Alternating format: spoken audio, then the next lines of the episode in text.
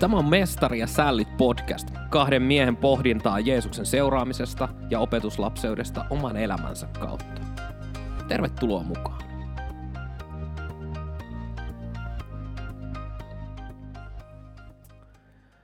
Terve Kaitsu.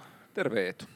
No, miten joko muistelmat ja mustelmat alkaa olla kadonnut? Mustelmat on kadonnut, mutta muistot vaan niin kuin rikastuu, kun aikaa menee ja edelleen kun menen nukkumaan semmoinen hymy kasvoilla, että voitin Eetun sekunnilla.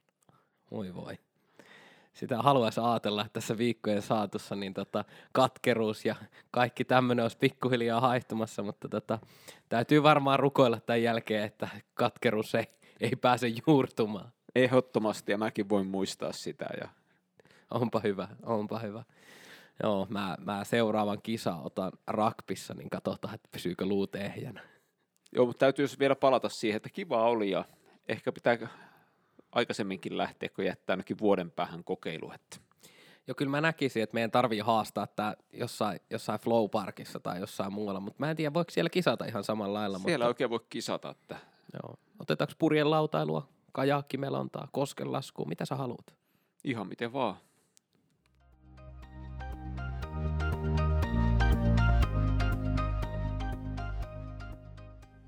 Viimeksi lähdettiin liikkeelle siitä, että kuinka meidän tulisi kuunnella Jeesusta ja tehdä mitä hän sanoo. Ja puhuttiinkin aika paljon siitä kuuntelusta ja siitä, että miten me voidaan kuulla hyvän paimenen ääni.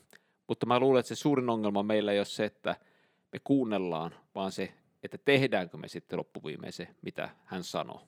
No kyllä mä mietin, että mä edes kuuntele aina, että kyllä se niinku siihen tökkää jo itsellä ekana, mutta sitten pitäisi vielä olla kuuliaine, eli, eli myöskin totella sitä, mitä Jeesus sanoi, että kyllä se, siinä on niinku kaksi semmoista syvää kuoppaa, mihin on helppo itsensä hukata, ja siellä pimeässä kuopassahan on varsin hyvä ja turvallinen olla, niin siellä viihtyykin. Näin on, ja itse asiassa lähetyskäskyssäkin Jeesus jo käski meitä opettamaan, heitä noudattamaan kaikkea, mitä Jeesus oli käskenyt Amen. heidän noudattaa.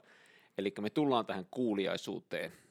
Aina uudestaan ja uudestaan. Kyllä. Ja se on jotenkin tosi hauska, jos me lähdetään katsoa, että mitä on niin kuin taivaan isän ja, ja hänen lapsiensa, eli, eli hänen seuraajiensa ihmisen suhde. Eli taivaan isä, äh, Jumala, Jeesus rakastaa ihmistä niin kuin semmoisella universaalilla, täydellisellä rakkaudella, sellaisella semmoisella rakkaudella, joka antaa oman henkensä meidän edestä. Siis aivan täydellisellä rakkaudella, näin ikään. Ja se, se on niin kuin miten Jumala rakastaa ihmistä. Ja sitten lähdetään, että no miten ihminen rakastaa Jumalaa. Niin se on helppo sanoa että kyllä mä rakastan, kyllä mä rakastan. Mutta sitten jos me mietitään, mitä Johanneksen evankeliumissa sanotaan, mitä ensimmäisessä Johanneksen kirjeessä sanotaan. Kaitsu kohta lukee niitä kohtia tuolta, mutta siis pääsääntöisesti Jeesus sanoo, että jos te rakastatte minua, niin te noudatatte minun käskyjäni. Ja jos te rakastatte minua, niin minun käskyjeni noudattaminen ei ole raskasta. Ja, ja niin kuin, tiedätkö, koko ajan niin kuin kiteytetään ja, ja tullaan siihen, että Jumalan rakkauden kieli, eli miten meidän tulisi osoittaa rakkautta Jumalalle – on kuuliaisuus. Näin se on, ja luetaan nyt, kun tuossa sanoit, että Kaitsu kohta lukee, että jää pelkän Eetun ulkomuistin varan, niin esimerkiksi Johanneksen evankeliumin 14. luku sanoo, että jos joku rakastaa minua, hän noudattaa minun sanaani, minun isäni rakastaa häntä, ja me tulemme hänen luokseen ja jäämme asumaan hänen luokseen. Hmm, kyllä. Et se on tämä sanan noudattaminen ja sen todeksi eläminen, niin siinä on kyllä haastetta. Kyllä, että sen takia mä sanoin, että Kaitsu lukee, koska ettei jää ulkomuistin varaa. On todella helppo jäädä ulkomuistin varaa ja, ja tässä nyt vähän ehkä karataan, mutta hyvänä esimerkkinä esimerkiksi jouluevankeliumista, että enkeli ilmestyy paimenille, niin missä se enkeli on, niin musta tuntuu, että tosi moni ihminen sanoo, että siellähän se on taivaalla – mutta sitten jos me luetaan jouluevankeliumi, niin heidän edessään seisoi Herran enkeli. Niin sen takia on todella tärkeää, että otetaan se sana käteen ja katsotaan, mitä siinä oikeasti sanotaan, eikä muistella vaan niitä juttuja.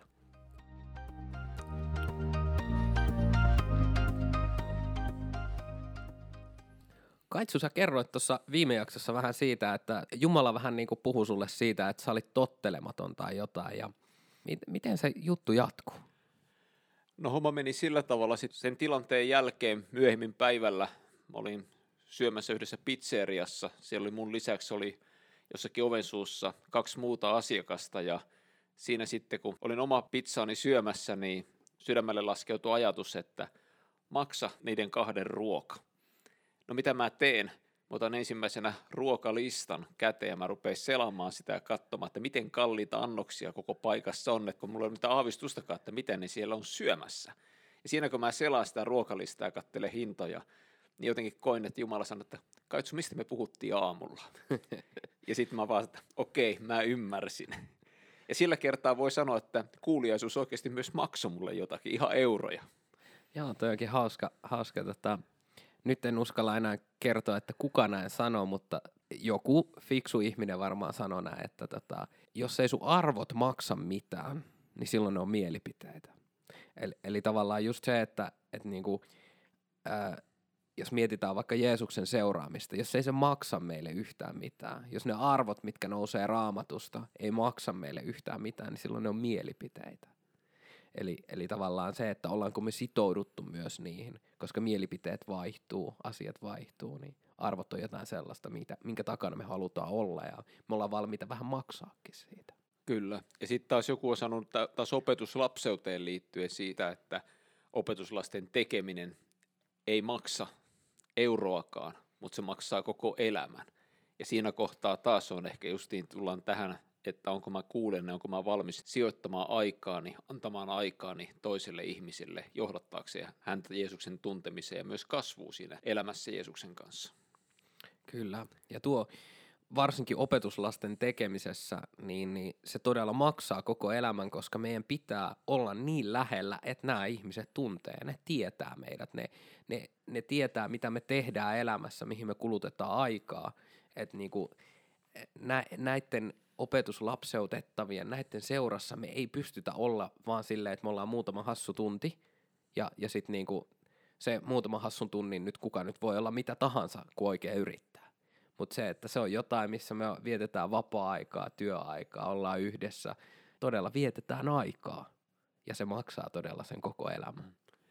Ja samalla mä ajattelen, että kuuliaisuudessa siinä ei ole kysymys siitä, että me oltaisiin täydellisiä – että me oltaisiin jotenkin niin, kuin, niin pitkällä niin hyviä, vaan se on vain yksinkertaisesti sitä, että Jeesus saa olla se Herra ja kuningas, joka hän on, ja me ollaan valmiit keskeneräisinä, heikkoina, vajavaisina seuraamaan häntä, olemaan kuuliaisia hänen sanalle, ojentamaan elämää sanan mukaan.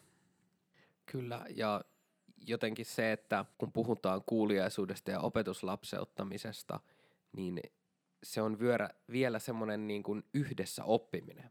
Eli se toinen ehkä, ehkä seuraa jotain sellaisia juttuja, missä me ollaan edempänä, mutta samaan aikaan me saadaan koko ajan oppia niitä asioita opetuslapseuttamisesta, mitä me ei olla opittu tai mihin me ei olla törmätty aikaisemmin, koska ihmisten kanssa tulee tosi monenlaisia asioita vastaan. Kyllä, ja samalla me voidaan myös toinen toisiltamme oppia, vaikka toinen olisi paljon jäljessäkin tietyllä tavalla sillä uskon taipaleella, millä itse kulkee – niin sieltä uski uskova voi myös vanhaa opettaa yllättävillä tavoilla, eli se on semmoinen yhteinen kasvuprosessi myös. Kyllä, ja varsinkin tota, jos joku tulee uskoa jostain ihan, ihan suoraan pystymehtästä, jos nyt sallitaan tämmöinen metafora, niin, niin siellä voi olla joku semmoinen asia, mitä me ei olla koskaan osattu kyseenalaistaa tai edes ajatella, koska me ollaan kasvettu tiettyyn kristilliseen kontekstiin, mihin tämä ihminen ei sitten välttämättä edes ole. Mutta sitten kun mietitään tuota kuuliaisuutta vielä, niin monesti kuulee sellaisen vasta-argumentin ikään kuin, että siinä on kysymys lakihenkisyydestä tai lainalle joutumisesta, että yritetään jotenkin ansaita pelastusta. Onko näin? No ei missään nimessä, että tuossa me, me päädytään jo tosi, tosi niin kuin sivuun, jos me ajatellaan, että, että kuuliaisuus on nimenomaan niin kuin pelastuskysymys. Että niin kuin, äh, tai, tai yleensäkin, niin si, silloin me mennään, mennään lai alle, jos me lähdetään siihen suuntaan. Ja yleensäkin tavallaan me päästään semmoisiin niin tulokulmiin, että sallitaanko me Jumalan muuttaa meidän elämää? Sallitaanko me Jumalan sanan ohjata meidän elämää? Mulle tulee mieleen elävästi kaustisilta lähtösi oleva artisti Topi Saha, joka laulaa kappaleessa, että rakastatko enemmän nautintoja kuin Jumalaa mun mielestä on tosi puhutteleva kappale, että, että kumpi me valitaan. Että sallitaanko me, että Jumala, Jumala ottaa meiltä jotain semmoista, semmoista tavallaan vähän syrjää ja tarjoaa jotain parempaa tilalle? Vai, vai ollaanko me, riiputaanko me kynsihampain kiinni siinä omassa? Ja kaikki tämä lähtee siitä, että, että Jumala on ensin rakastanut meitä – ja, ja siitä rakkaudesta käsin me lähdetään tekemään näitä asioita. Jos meillä ei ole rakkautta tehdä niitä, niin silloin me tehdään ne omassa voimassa, omalla suorittamisella ja niin kuin selkänahasta repimisellä. Ja siinä me varmasti rikotaan itsemme ja jäädään niin kuin tosi, tosi heikoille. Ja sitten kun me epäonnistutaan, niin silloin se saa juuri semmoisen fiiliksen, että no hei, mä en enää kelpaa Jumalalle. Mutta kun se pitää olla siitä lähtökohdasta, että Jumala on ensin rakastanut – ja mä teen sen tähden, koska mä rakastan. Se ei voi tulla silleen, että kun mä teen, niin Jumala rakastaa. Se, se kääntyy se paletti ihan päinvastoin siinä kohdassa. Ja mun mielestä hyvä esimerkki oli mun poja Elian kanssa. Mä yritin saada hänet siivoamaan huoneensa, ja mä en saanut sitä siivoamaan huonetta millään tavalla. Mä voi uhkailla ja kiristää ja lahjoa, ja, ja niin kuin, se ei vaan siivonnut huonetta. Ja sitten yksi kaunis kerta – mä erehyin käyttää. Siis en tiedä mistä tuli ne sanat. Mä sanoin, että tuu auttaa isiä. Ja sen silmät kirkastu että joo, hän tulee. Ja mä tajusin, että mä oikeastaan pystyin pyytää mun pojalta lähes mitä tahansa. Autatko isää? Ja siinä kohdassa hän oli silleen, että joo, mä autan. Ja, ja se lähtökohta, että me saadaan olla auttamassa isää, se on se lähtökohta, ei sen tähden, että meidän pitäisi toimia.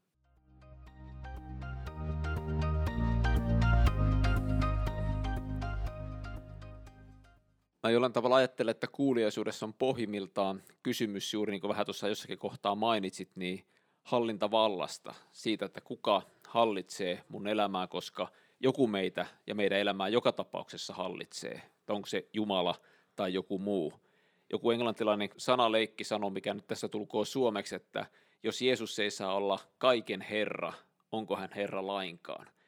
Ja siinä on ehkä pohjimmiltaan kysymys kuuliaisuudessa siitä, että me suostutaan niin kuin Jeesuksen herruuteen, me suostutaan antamaan itsemme niin kuin Jumalan sanan vaikutuksen alle, ojennetaan elämää sanan mukaan.